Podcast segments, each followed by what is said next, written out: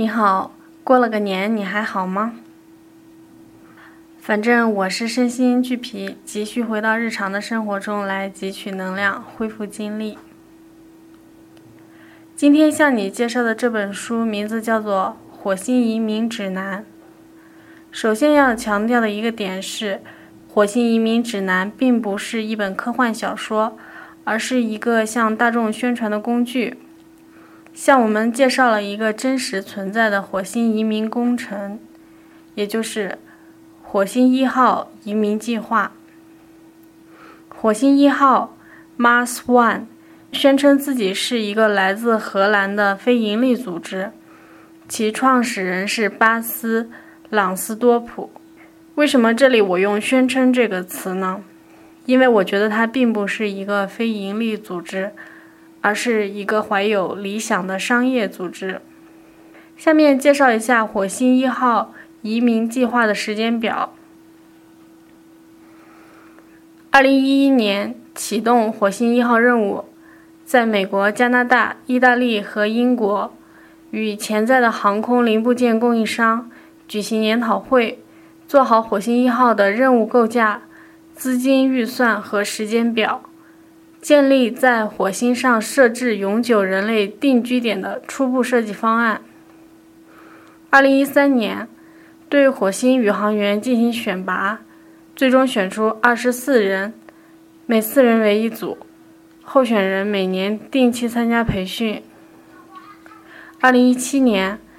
对从候选人中选出的团队进行培训、维修设备、医疗技术、农作物栽培等方面。二零二零年启动前往火星的试飞任务，用以检测火星载人任务中至关重要的技术，发射通讯卫星到火星的轨道，在火星和地球之间建立全天候的通信系统。二零二二年。发射探测车到火星，寻找最佳定居点，为下一步送货任务准备好空间。二零二四年，向火星发射货运飞船，其中包括第二辆探测车、两个生活单元、两个生命支撑单元、一个供应单元。二零二五年，各单元连接，激活环境控制和生命支撑系统。基地开始运行。二零二六年，第一批受过全面训练的火星移民离开地球。一个月后，向火星发射第二批移民所需的硬件设施。二零二七年，经过六到八个月的太空航行，第一批移民登陆火星，开始适应火星环境，并帮助搭建第二批移民所需的定居点。二零三零年。第二批移民登陆火星，一个月后，第三批移民所需的硬件设施到达，以此类推。这份初步的计划表制作的还算有模有样，现实中已经在2013年底和2014年初进行了两轮大规模的申请人选拔，配合了各种宣传方式，比如官方网站、微博账号等。还录制了震撼的宣传片《单程宇航员》，也拍摄了真人秀节目，后续的选拔也在计划之中，可以说是如火如荼。不过最新的进展是，火星一号的相关负责人表示，由于技术条件还不成熟，将第一批宇航员登陆的计划推迟到了2031年。好了，关于火星一号的介绍就先到这里。收到上面的这些信息，不知道你是什么感受呢？说说我自己吧。刚刚接触的时候，我也觉得这个计划有点太超前了，不切实际，可能是个骗局。但是随着了解的深入，接触的信息越多，就越觉得不是没有可能。那我自己分析一下可能实现的理由。第一个就是说，人类。已经于上个世纪六十到七十年代实现了登陆月球，至今已经过去半个多世纪了。这样的突破和进展，嗯，有的话呢，其实并不奇怪。我们反而应该想，为什么没有早点实现到这个阶段？第二个原因，我觉得以前航空事业的发展是以国家为单位进行的，投资人是政府，最后是由纳税人来买单的。冷战过去以后呢，各国的航空军备竞赛就是告一段落，这方面的发展呢，随之就进入了半停滞的状态。现在呢，是以商业组织的形式来投资各个行业，包括。但是也不限于航空事业，这已经是一个大的趋势了。相比政府投资，商业组织的优势是会考虑盈利和可持续性，花更少的钱办更实在的事儿，效率大大提升。二零一八年二月二十二日，重型猎鹰 SpaceX 的成功发射，这是一件值得历史铭记的纪念碑吧。这也是一剂强心针。二零零九年，CCTV 制作了一个大型的纪录片，叫做《公司的力量》。如果你感兴趣的话，强烈推荐看一下。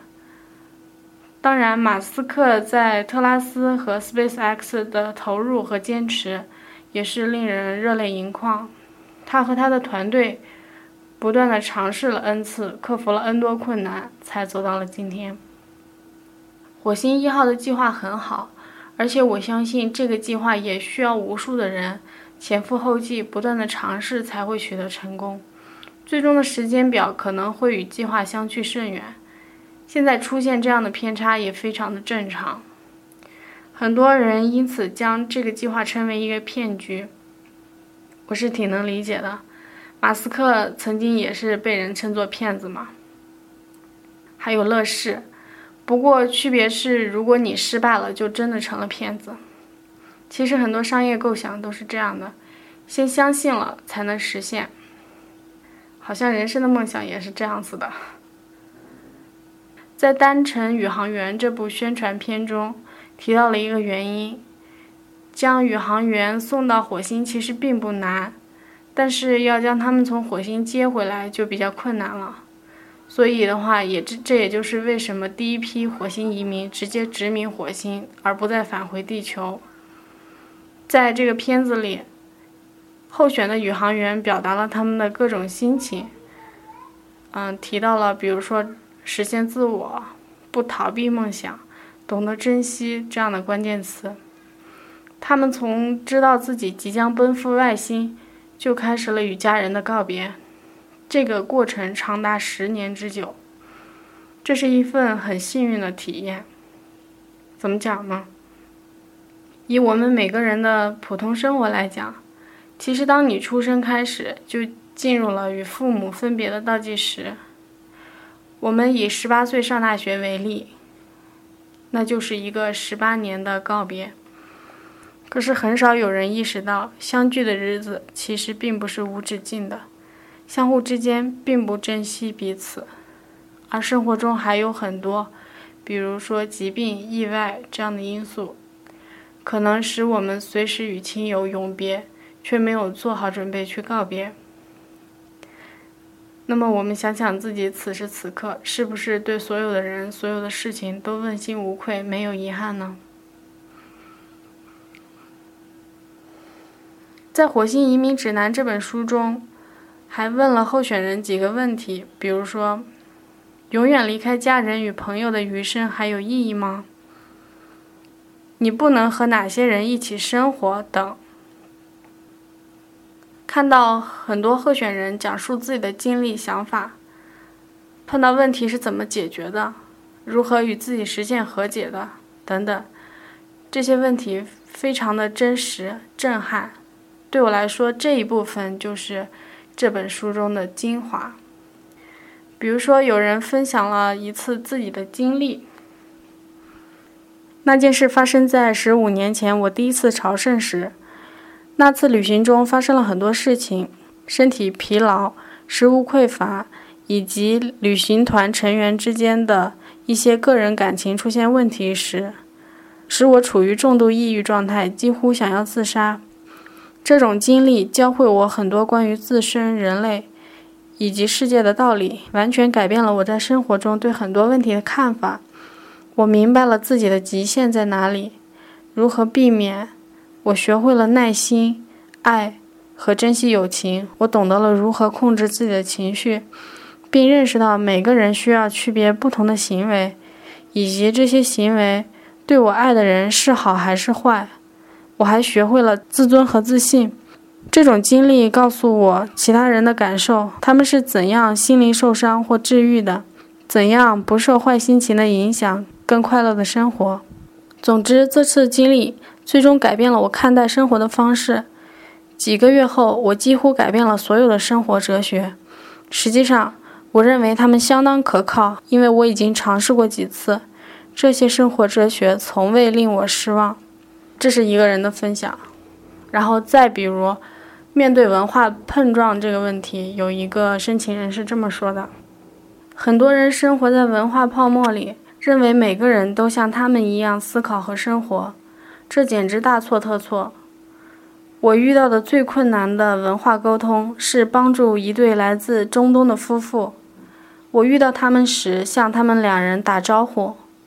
男人很快开口并解释说，在他们的文化中，女人不会与自己家人以外的男人说话，由一位男性代替他们说话。我一直被教育人人平等，但我很难把我的问题和评论直接告诉他。虽然我认为他们的习俗是不对的，但我尊重这种习俗，所以只跟男人说话。我也希望男人能尊重我的文化，平等对待我的母亲，因为这是我的文化方式。在我与国际客户的数年合作中，我学会了关键是要明白怎么做，不必理解其他文化为什么这样做。大多数情况下，你对他们的思维方式感到很陌生。你永远也不会这么想，但你必须尊重他们的文化，并接纳他们，知道他们怎么想、怎么做。这些分享都很有意思。《火星移民指南》这本书中对选拔候选人的标准还进行了一些介绍。由于移民的过程中，比如说辐射、大气稀薄、资源有限等问题，风险过大。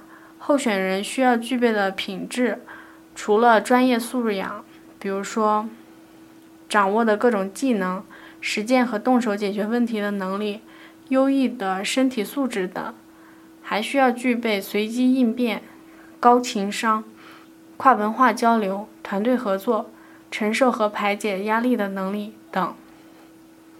这真的是很高的要求，甚至有点不切实际了。不过，我还是能找到这些要求的实际意义。这其实有点扯。嗯，我们回顾一下历史，最近的一两百年间，大批的人不断的涌入美国，将这里作为新的家园，开始全新的生活，追逐美国梦。也是同一时间，中国的广东、福建的沿海地区的人，由于生活所迫，下南洋谋生。还有我们熟悉的，比如说闯关东、走西口。甚至是现在，小镇青年跟随城镇化的脚步到北上广深等大城市打拼，这不都是相似的经历吗？不同的是，我们在地球上迁移，而火星一号却将脚步迈向了太空。人在外谋生、适应环境、解决问题需要的品质，其实都是差不多的。然后比较乐观的说呢，我觉得地球上的人很多，分工很细，我们可以将自己的很多需求和问题打包出去，让别人帮助解决，以此来提高彼此的生活质量和效率。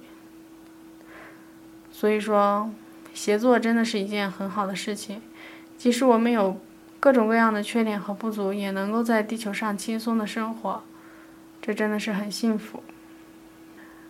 嗯，最后呢，就是干了这碗鸡汤，我们就结束今天的节目，再见。